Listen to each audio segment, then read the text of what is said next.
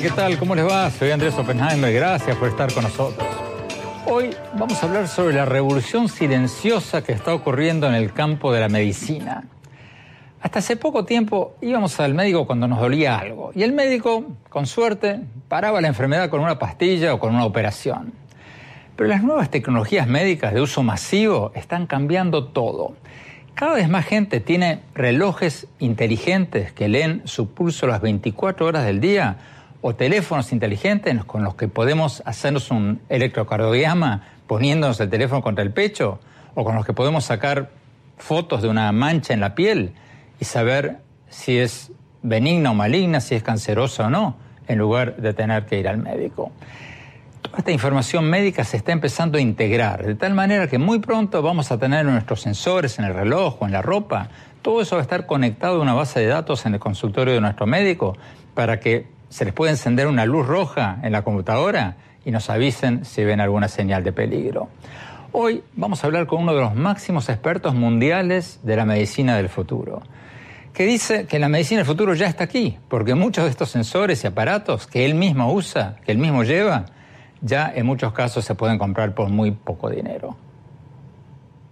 Cuando hablamos del mundo de las mediciones, ahora podemos empezar a medir todo tipo de cosas.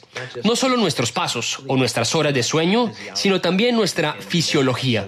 Podemos medir nuestra saliva para recoger posibles evidencias de enfermedades o signos de diabetes o cáncer. Así que nosotros vamos a ver más y más cosas que podemos medir, que solían requerir el trabajo de un laboratorio completo y hoy pueden hacerse en nuestro propio bolsillo, con nuestro celular, es el doctor Daniel Kraft, jefe del Departamento de Medicina Exponencial de Singularity University en Silicon Valley. Kraft estudió medicina en la Universidad de Stanford, luego trabajó como pediatra e internista en hospitales de la Universidad de Harvard y luego se dedicó a inventar productos y aplicaciones para usos médicos. Es uno de los máximos expertos en la medicina del futuro. Y lo más interesante es que él mismo cuando lo conocí hace tres años, cuatro años y todavía sigue siendo, es un hospital ambulante. Lleva encima los últimos sensores y usa las últimas aplicaciones de teléfonos celulares para el cuidado de la salud. Vamos a ver lo que nos dijo y luego lo vamos a analizar con el doctor Daniel Karpman, médico, internista y dermatólogo del Hospital de la Universidad de Miami, entre otros, que ha estado con nosotros en otras ocasiones, y el doctor Trini Vega, médico cirujano, internista, que hizo su residencia en el New York Medical College. Gracias a ambos por estar con nosotros. Bueno, vamos directamente a la entrevista con el doctor Daniel Kraft. Veamos.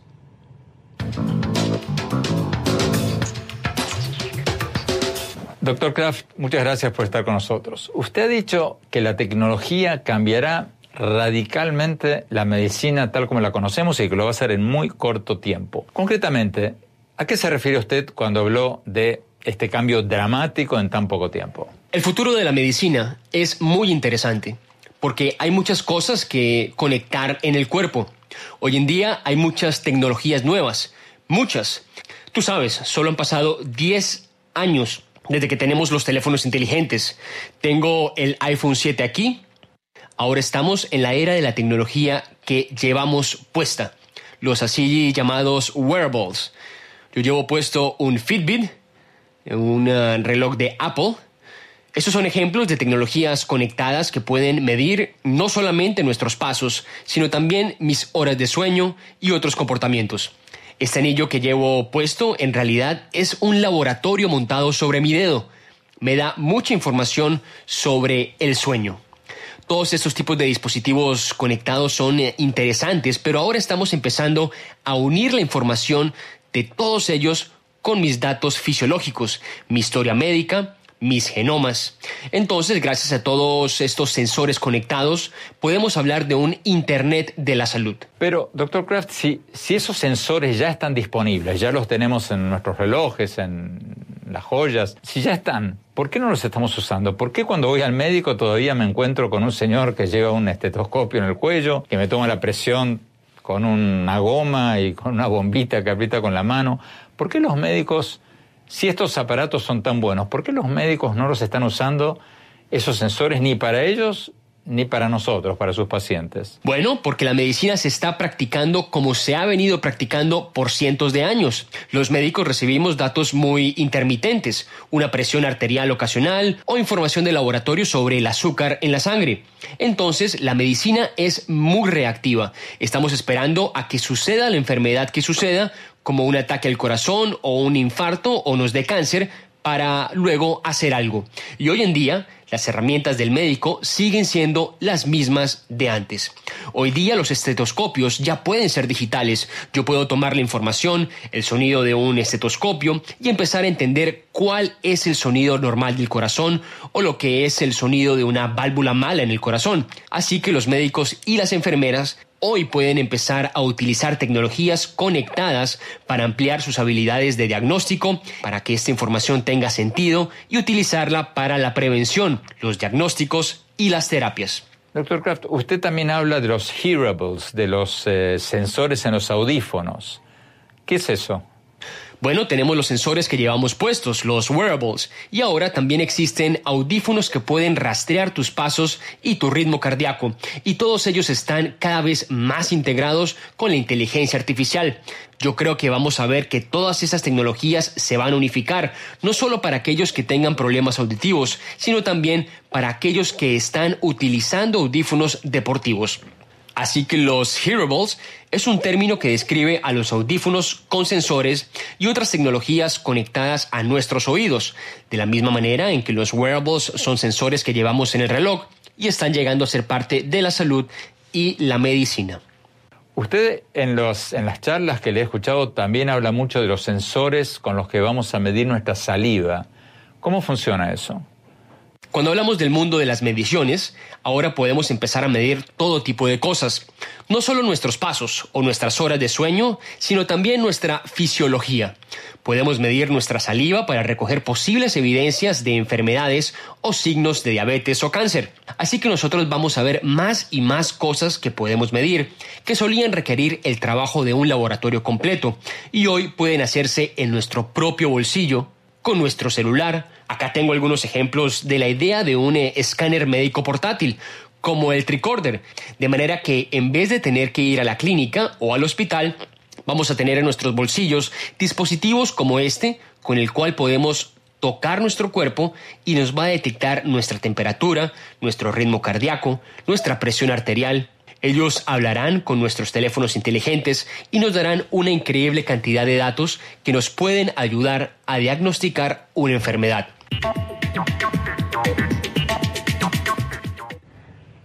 Doctor Carmen, rápidamente antes de ir a un corte, eh, ¿por qué, la misma pregunta que, le hacía el doctor Kraft, ¿por qué cuando voy al médico todavía me atiende un señor con un estetoscopio y la bombita esa como hace 100 años? Mira, eh, yo siempre empiezo este tipo de intervenciones con una frase de Voltaire del siglo XVIII. Voltaire decía que los médicos somos personas, porque somos seres humanos, somos personas, que tratamos enfermedades que conocemos poco, con medicamentos que conocemos aún menos, a personas que ni siquiera conocemos.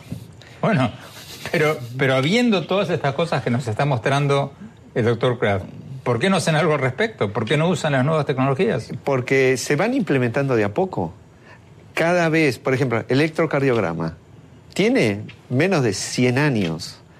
Hay otros dispositivos, por ejemplo, para medir el Holter, que es un aparato que te mide las pulsaciones, te mide, es un electrocardiograma continuo, o te mide la presión continuamente, también tiene un desarrollo teóricamente bastante reciente. Y además el ser humano le cuesta implementar todas las tecnologías. ¿Qué porcentaje de las funciones del teléfono nosotros usamos? ¿Qué porcentaje de la computadora nosotros usamos? Yo, por ejemplo, contesto mail, leo ciertas... Entonces, eh, eh, yo creo que la tecnología avanza de tal rapidez, pero la mente humana no acompaña.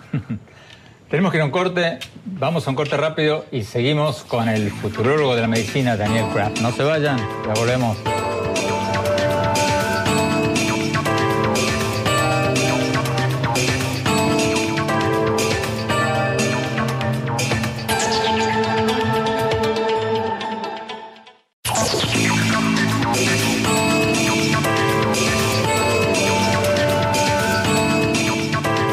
Por seguir con nosotros. Estamos hablando con el doctor Daniel Kraft, el director del Departamento de Medicina Exponencial de Singularity University, allí en Palo Alto, California, que nos está contando sobre los nuevos sensores en los relojes, en la ropa, todos estos aparatos que están revolucionando la medicina moderna, muchos de los cuales ya están en el mercado.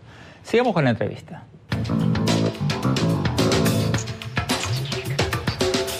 Doctor Kraft, usted ha dicho en sus conferencias que los sensores que muchos ya llevan en los relojes y en, la ropa van a ser fundamentales para la medicina preventiva y que esa medicina preventiva va a ser cada vez más importante. Explíquenos eso, por favor. cómo funcionarían estos sensores para prevenir enfermedades? Bueno, hoy en día gastamos la mayor parte de nuestro tiempo y dinero tratando las enfermedades cuando ya ocurrieron. El futuro de la medicina será mucho más eh, preventivo y más proactivo. Usaremos tu información genética, tu información de tus hábitos y costumbres para ayudar a guiar la prevención y saber si estás en un alto riesgo de adquirir un tipo de cáncer o de diabetes o Alzheimer. Así que en vez de gastar todo nuestro dinero en cuidados de enfermedades, yo creo que vamos a ver más y más atención al uso de tecnologías para que estemos más del lado de la prevención.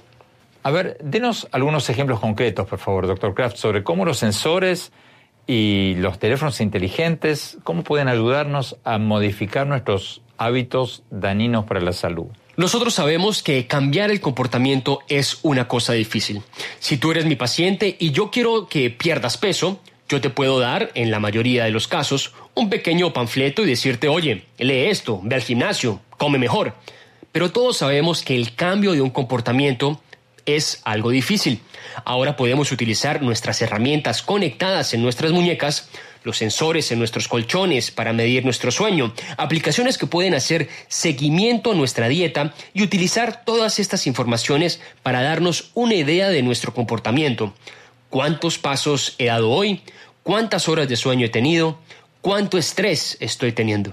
Cuando podemos obtener información sobre nuestro comportamiento, podemos usarla para ajustarla. Entonces podemos hacer pequeños cambios en nuestro comportamiento. Caminar 150 metros más hoy, comerme una galletita menos y en unos meses y años estas medidas pueden tener un gran impacto en nuestro peso y mejorar nuestra salud en general. Yo creo que vamos a ver cada vez más ese tipo de dispositivos con sensores no solo en los relojes y otras cosas que llevamos encima en el cuerpo, sino también en nuestras casas.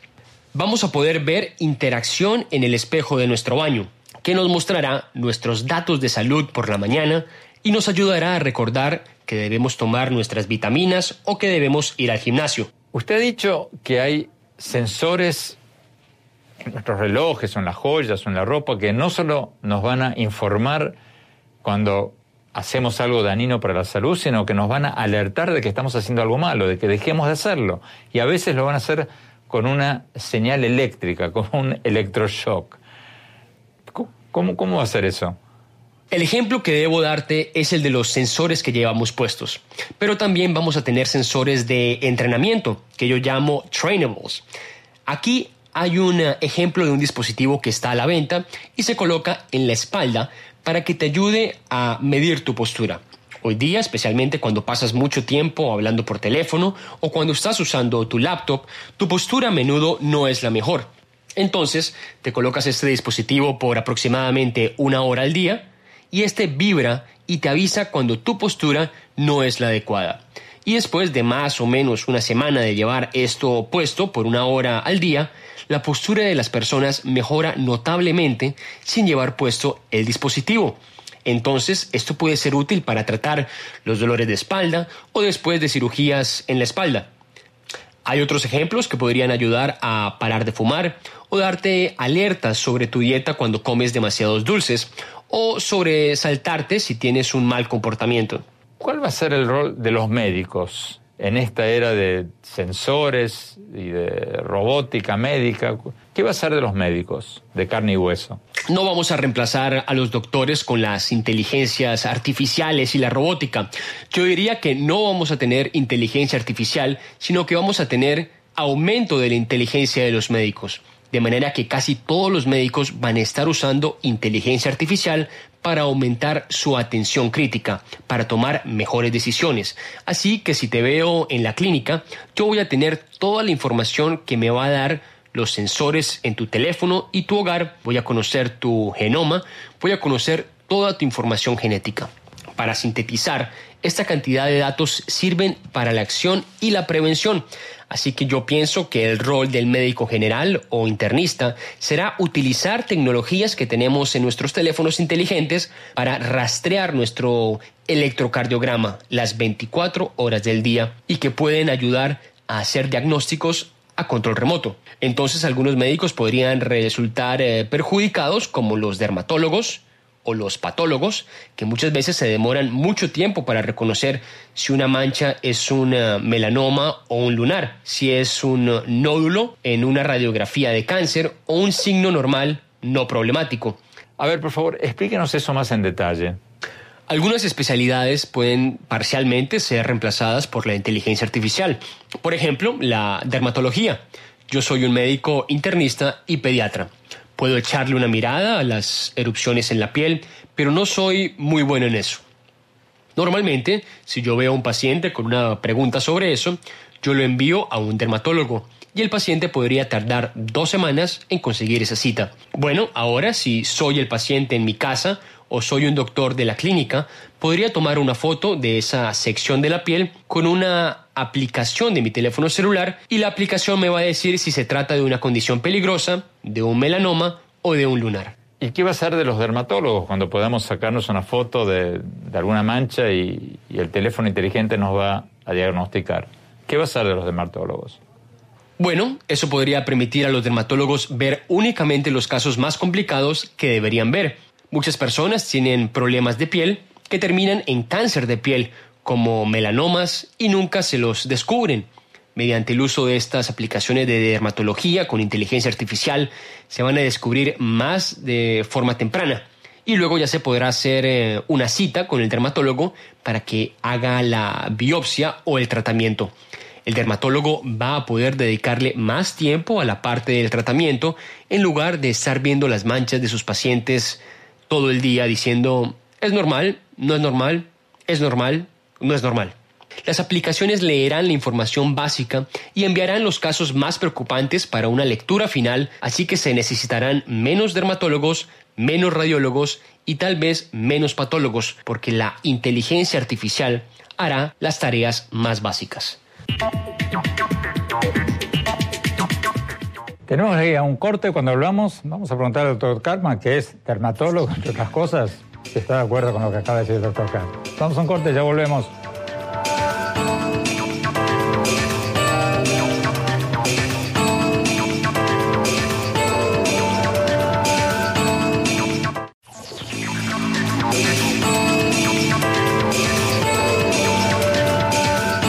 Por seguir con nosotros. Estamos hablando con el doctor Daniel Kraft, el director del Departamento de Medicina Exponencial de Singularity University, allí en Palo Alto. Lo entrevistamos hace muy poco y nos está contando sobre los nuevos sensores que vamos a llevar, que muchos ya llevamos en la ropa, en los relojes y otros aparatos que están revolucionando la medicina moderna.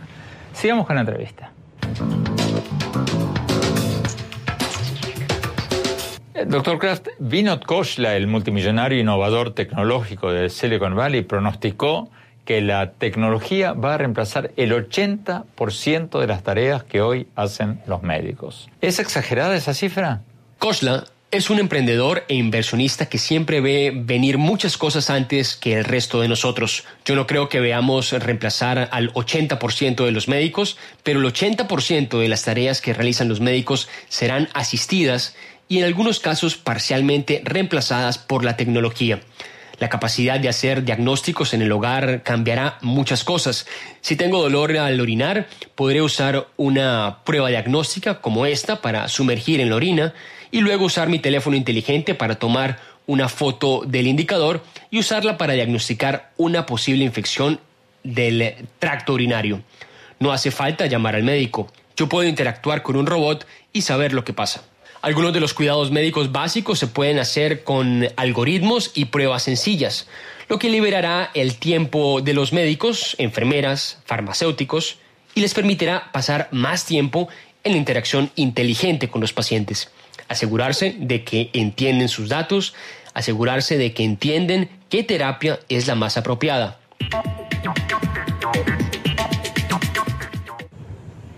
Doctor Carman, en el blog anterior, el doctor Kraft decía que con esta nueva aplicación del celular, que uno va a poder sacar, ya puede sacar una foto de una mancha y la aplicación del celular nos dice es buena, es mala, es cancerosa, no es cancerosa. Eh, con eso se va a acabar el trabajo de los dermatólogos. Bueno, tú eres dermatólogo, ¿cierto o falso?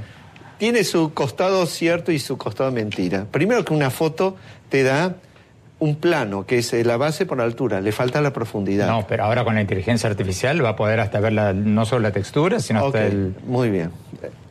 Ahora, hay una máquina que disponemos los dermatólogos, se llama dermatoscopía, que es una lente muy poderosa que se puede ver la imagen en la computadora o en una cámara de fotos y tú puedes fijar esa imagen, grabarla y, por ejemplo, una mancha, tú le dices a la persona, venga dentro de seis meses y vemos cómo está. Lo que obviamente no se le puede perdonar a un dermatólogo es que omita un cáncer de piel en una etapa que es perfectamente curable. Ante la duda, obviamente hay que estudiarla, hacer una biopsia o sacarla. Esta es un arma que obviamente también va a causar, estoy pensando por ejemplo en la cantidad de pacientes hipocondríacos que hay. Y el doctor dice, no, eh, tú le mandas, sacas la foto, se la manda al teléfono inteligente, se la manda al dermatólogo, que además está mirando muchas otras manchas, no está esperando que tú... Pero, la, pero la, aplicación no se la manda al dermatólogo, la aplicación ya misma con inteligencia artificial dice, esto es malo, ve a ver un dermatólogo o olvídate, esto no es nada. Bueno, ahí no, voy a decir la marca, pero hay un, auto que es eléctrico, que se maneja en base a sensores. Hace poco le falló un sensor y la persona que estaba manejando se murió. Es decir, bueno, uno de un millón. Sí. O sea. Pero, digamos, eh, puede pasar. Obviamente que la tecnología va a ayudar mucho. Hoy en día los aviones están preparados para salir y, llegar sin piloto. Pero imagínate tú si ves a un avión y dices, ¿y dónde está el piloto? Como la película, ¿dónde está el piloto? No está el piloto. O los drones. Doctor Vega, eh, Vinod Ghosh, el emprendedor de Silicon Valley, dice que el 80% de las cosas que hacen los médicos hoy van a ser realizadas por robots o por máquinas de muy pronto. ¿Cierto o falso? Yo comparto la idea con, con, él. Eh, realmente lo que pasa es que va a ser imposible reemplazar el 100% de las tareas de los doctores. No, 100% nadie está diciendo 100%. El 80% me parece un poco alto, pero la tecnología avanza de tal manera y tan rápido que en unos próximos años vamos a tener esa cantidad. Es imposible reemplazar la inteligencia del cerebro humano, ¿sí? porque toda esa inteligencia artificial ha sido creada por el humano. Pero, pero a ver, a ver, perdona, déjame jugar un poquito al abogado del diablo. Porque la inteligencia del ser humano es muy limitada. Tú eres un médico cirujano. Es imposible, por más inteligente que seas, que te leas los cientos de miles de artículos científicos que salen todos los años en todos los países del mundo, o sea, todos juntos. Es imposible. Las supercomputadoras de hoy pueden hacerlo. Tienen muchísimo más información que tú, o que cualquier médico, por más inteligente que sea. Entonces, ¿cómo puedes decir que el médico todavía es más inteligente que las máquinas? Lo que pasa es que esa inteligencia artificial ha sido creada por la inteligencia humana y así sea un poco limitada en cuanto a la información que puede captar. Siempre estos robots van a ser, van a necesitar que alguien los entrene, que alguien les diga qué hacer con esa información. es donde entra la inteligencia del ser humano. Bueno, pero la inteligencia artificial se autosupera. Si tú miras, por ejemplo, algo muy básico, porque yo uso, por ejemplo, todos los días, que son los traductores eh, en, Internet. Eh, es impresionante cómo avanzan todos los días. Hace un año o dos años era un desastre. Hoy día son buenísimos. Entonces, la tecnología se va superando porque va aprendiendo de sus propios errores. ¿Cómo un médico puede saber los últimos adelantos de la medicina cuando todos los días se publican miles de trabajos y se publican miles de experimentos en todo el mundo? Es imposible. Las nuevas computadoras, según me decía el doctor Kraft, y, otros médicos futuristas, ya lo están haciendo. Ya pueden combinar todo y ya decidir. Y otra cosa pueden hacer. Pueden tener mucho más experiencia que un médico común. Un médico común veterano puede tener un historial de 5.000 pacientes, 10.000 pacientes. Una supercomputadora puede saber que en 500 millones de casos la gente que tomó tal pastilla le fue así y, y en 300 millones de casos la gente que tomó tal pastilla le fue así. Tiene mucho más experiencia también. Entonces, vuelvo a la pregunta. Claro, lo que pasa es que las computadoras, y bueno, de pronto en el futuro van a tener una capacidad de adaptación, que es la parte que en el momento es la parte en la que hace que el ser humano supere las computadoras, es la capacidad de adaptación, el temor a equivocarse, no solamente seguir protocolos, sino tratar de variar esos protocolos para un mejor resultado. Por eso es que la medicina ha ido avanzando, porque aunque hay mucha tecnología que en este momento ya existe, la tecnología va a necesitar de esa intuición humana, de esa adaptación humana para que se mejore día a día. Tú eres cirujano, en el bloque que viene te quiero preguntar sobre los robots cirujanos, si son más o menos precisos que tus manos. Vamos a un corte rápido y ya volvemos.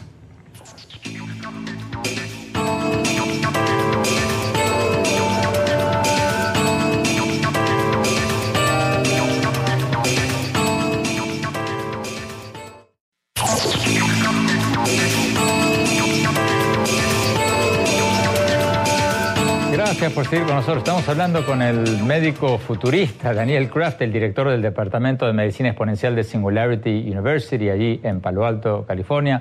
Hablamos con él hace poco y nos está contando sobre los nuevos sensores que llevamos en, en los relojes, en la ropa, todos estos aparatos que están revolucionando la medicina moderna. Sigamos con la entrevista.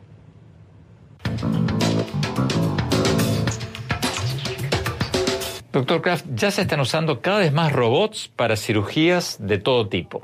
Acaba la pregunta. ¿Los cirujanos van a desaparecer? ¿Van a ser reemplazados por robots?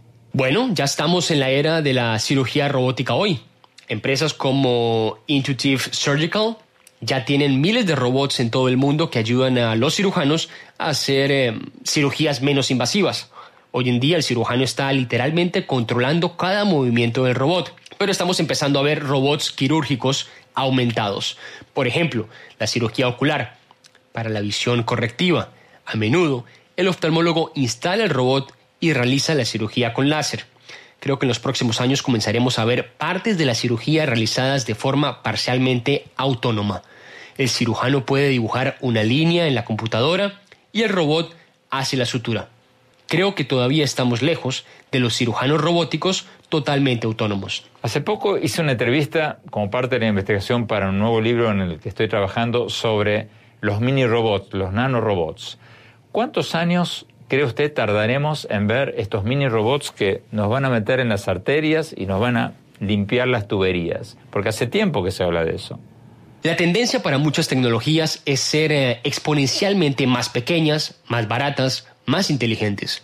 Hemos visto en el MIT algunas versiones de robots pequeños que pueden gatear a través de tu tracto gastrointestinal y tal vez ayudar a eliminar un objeto extraño y hacer el trabajo de diagnóstico y tratamiento. Hemos visto algunos trabajos en Stanford de microrobots que son lo suficientemente pequeños para navegar por los vasos sanguíneos. Estos son eh, experimentos preclínicos, pero espero que en 10 años tendremos algunos microrobots que puedan circular por tu torrente sanguíneo para controlar tu salud y tal vez en el futuro hacer tareas terapéuticas como quitar placas o ser parte de la terapia del cáncer. ¿En 10 años? ¡Wow! Bueno, piensa en lo que pasó en los últimos 10 años. Hace 10 años no teníamos teléfonos inteligentes, no teníamos Twitter, apenas teníamos las primeras versiones de Facebook. Esas son solo cosas que acaban de ocurrir en los últimos 10 años. Mucho más ocurrirá en los próximos 10 años a medida que la tecnología se acelere exponencialmente como la ley de Moore y por la computación más barata. Ya sabes, ahora tenemos teléfonos inteligentes 4G. En unos cuantos años tendremos teléfonos inteligentes 5G que serán 100 veces más poderosos. La robótica se está volviendo más pequeña y más integrada, así como la electrónica. Doctor Tini Vega, tú eres cirujano. ¿Hasta qué punto los robots van a reemplazarlos a ustedes los cirujanos? Es posible que en el futuro lo hagan, pero por lo pronto no existe la tecnología eh, suficiente para que un robot interactúe de manera autónoma, como lo acaba de decir el doctor Kraft. El robot necesita de la experiencia del cirujano para mover esos brazos eh, eh, quirúrgicos, para hacer los cortes. Puede que sean mucho más precisos, pueda que dibujando una línea en una, en una tablet, el robot te haga la incisión adecuada y perfecta y con la medida exacta, pero va a necesitar siempre de alguien que le esté diciendo o que le esté dando instrucciones. Cuando dices en forma autónoma, ahora actualmente está el cirujano, tú estás manejando al robot, básicamente. Sí, con los avances de la anestesia se ha llegado a hacer cirugías mucho más profundas, mucho más grandes, donde los robots tienen eh, algo de, de libertad para, para, trabajar bajo las manos del cirujano. Existe un robot eh, que ya lleva aproximadamente 10 años, el robot Da Vinci, donde se hacen cirugías. Digamos, a distancia. Ya se probó una cirugía hecha por un cirujano de un cuarto a otro, donde el cirujano no estaba dentro del cuarto y estaba operando el paciente. Es posible que en el futuro se pueda operar de un hospital a otro, de un país a otro, de un continente a otro, solo por instrucciones manuales en un computador o...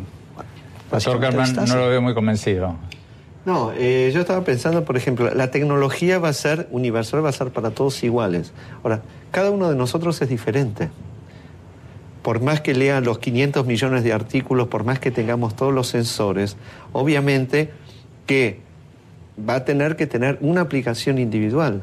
Porque si nos vamos a un común denominador, la infinitísima parte de nuestro ser, que es un átomo. Tú ves un átomo, es una cosa llena de, de energía y vamos a ver a qué nivel ultramolecular van a poder actuar esos. Pero lo que dice el doctor Graf es precisamente que la medicina, a través de, gracias a las supercomputadoras, va a ser mucho más personalizada de lo que era antes. Antes nos daban una aspirina a todos. Claro, pero por ejemplo, todas las personas saben, los que están buscando hacer una dieta, saben, no hay persona que no sepa que tiene que comer eh, verdura, que tiene que comer carne o pollo o pescado sin piel y todo eso. Sin embargo, el 98% de las dietas, la gente recae al año.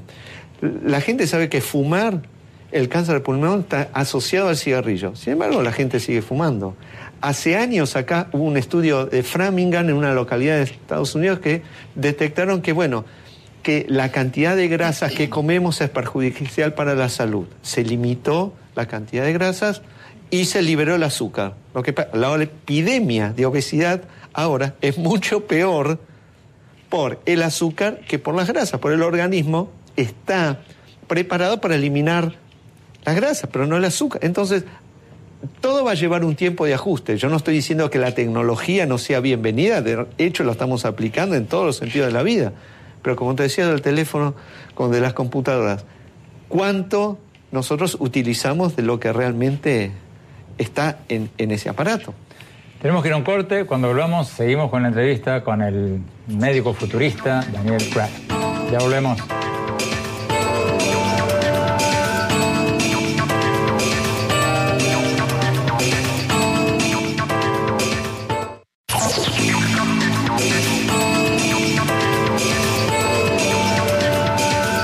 Gracias por seguir con nosotros. Seguimos hablando con el doctor Daniel Kraft sobre los sensores, los todos estos nuevos aparatos que van a revolucionar la medicina moderna.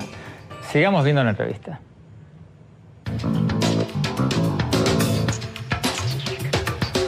Doctor Kraft, todos estos adelantos tecnológicos en la medicina de los que usted habla, ¿van a estar disponibles solo en los países ricos o van a estar disponibles en todos lados? ¿Y cuándo? Bueno, creo que la promesa de muchas de estas tecnologías es democratizar la atención médica para hacerla menos costosa. Gastamos en los Estados Unidos el 80% de nuestros ingresos de salud pública en personas que ya tienen enfermedades crónicas avanzadas como diabetes, enfermedades del corazón, problemas en la sangre. Ahora podemos empezar a utilizar estas tecnologías para llevar la salud y la medicina a cualquiera que tenga un teléfono inteligente. Sabemos que incluso las personas más pobres del planeta están empezando a tener teléfonos inteligentes, si bien es posible que todavía no tengan acceso a un médico, podrían tener acceso a un médico robótico que al menos pueda ayudarles a guiar la prevención o hacer un eh, diagnóstico temprano, decirles cuándo tienen que ir para ver a un médico de verdad.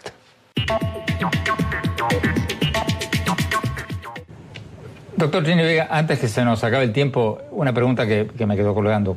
¿Cuánto tiempo crees que va a pasar hasta que los pacientes podamos estar conectados con los médicos? Porque ya las tecnologías están, ya los teléfonos, los eh, relojes que nos miden el pulso cardíaco ya valen cada vez menos, los celulares, todo el mundo tiene un celular. ¿Cuánto tiempo va a pasar para que mi médico tenga en la computadora las 24 horas por día mi pulso cardíaco, eh, cuánto dormí, mis pasos, todo lo que yo ya tengo en el celular para que le llegue a él? Y para que él me pueda llamar si ve algo feo. Todo depende de las regulaciones, porque realmente esta limitación, eh, como tú dices, los aparatos ya existen, la tecnología ya existe. Ya hay monitores en personas de edad que están en su casa y tienen un, ataque al corazón y ya inmediatamente se hace la llamada al 911 y le llega la ambulancia. No, no, el tema, es que no tenga que hacer, el tema es que no tenga que hacer la llamada del 911. El tema es que el médico se vea, uy, en la pantalla, como en los hospitales, en, las salas de emergencia, que la enfermera ve ahí el, el monitor y, uy, el enfermo en la sala 3 tiene un problema y van a la sala 3. Yo podría decir que menos de cinco años. Todo está en proceso, ya los hospitales están conectados por una interfaz donde se saben los resultados de los laboratorios de un hospital a otro, sin necesidad de pedir las copias. Eh, los monitores ya existen, lo único que falta es simplemente comunicarlos. Doctor Carmen, un minuto nos queda. Bueno, yo creo que no sé cuántos años puede pasar, pero lo ideal va a ser que cada uno en la, en la casa tenga una cajita feliz. Lo que decía el doctor el que, No, no, pero de tratamiento. Así, una apendicitis aguda, bueno, te mando el láser acá, te, ya te, te, sacó el problema del apéndice. Ah, te subió el azúcar, pum, te dispara el páncreas para fabricar más insulina. Es decir, cada uno va, no sé, por ahí va a tardar, obviamente, un poco más, va a tener un cierto recurso de terapéutica en, en su casa que va a poder afrontar a toda una serie de enfermedades. Para lo más básico, lo que hablábamos con el doctor Vega, para que esté conectado con el médico, ¿cuántos años le calcula? Eh, yo creo que va a ser progresivo. Hay funciones, como decís vos, el pulso, el electrocardiograma, diferentes latidos del corazón, etcétera, etcétera. Va a ser menos tiempo, pero para por ejemplo, lo del melanoma, lo que hay un cáncer que puede desarrollarse, creo que eso va a llevar un poquito más. Doctor Daniel Carman, doctor Rino Vega, muchísimas gracias. Fascinante programa, podríamos pasarnos horas más. Muchísimas gracias. Vamos a un corte rápido y mi conclusión sobre todo esto que hablamos hoy. Ya volvemos.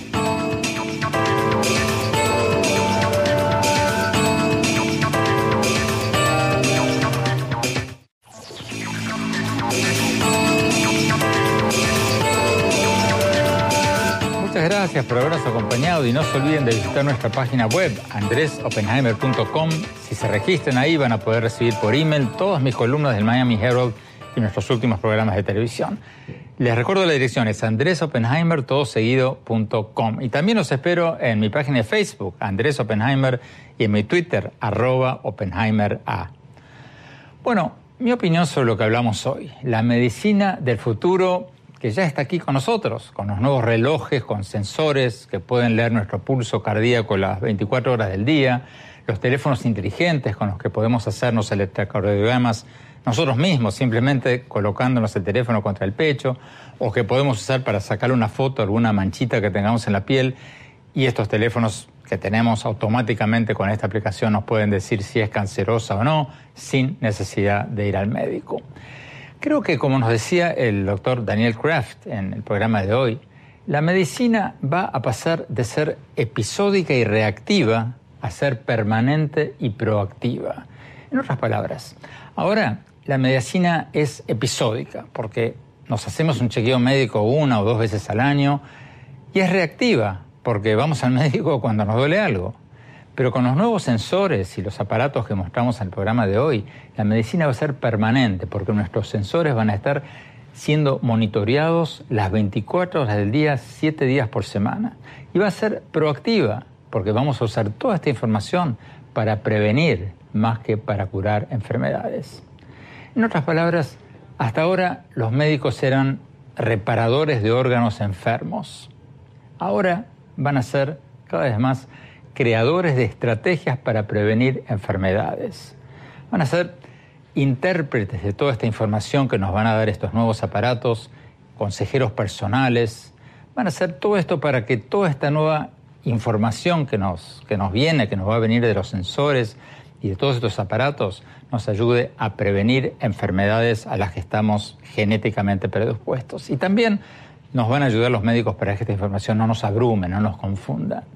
A mí, por lo menos, una de las cosas que más me quedó del programa de hoy fue eso que nos dijo el doctor Kraft sobre los nuevos relojes con sensores que nos pueden dar un pequeño shock eléctrico o pueden hacer sonar una alarma cuando hacemos algo malo para la salud, como fumar un cigarrillo o tomar una copa de más. A mí, por lo menos, por ejemplo, me encantan los dulces. Me vendría muy bien un reloj que me dé un choquecito cuando esté empezando a comer, a comer un chocolate de más. Creo que estas y varias otras tecnologías como las que mostramos hoy van a ayudar enormemente a prevenir enfermedades. La medicina va a ser cada vez más preventiva. Y eso es bueno, eso va a ser muy bueno. Como decía nuestro invitado de hoy, ya es hora de que los médicos dejen de ser exclusivamente cuidadores de enfermedades y pasen a ser cuidadores de la salud. Espero que les haya interesado el programa de hoy. Gracias. Hasta la semana próxima. Thank you.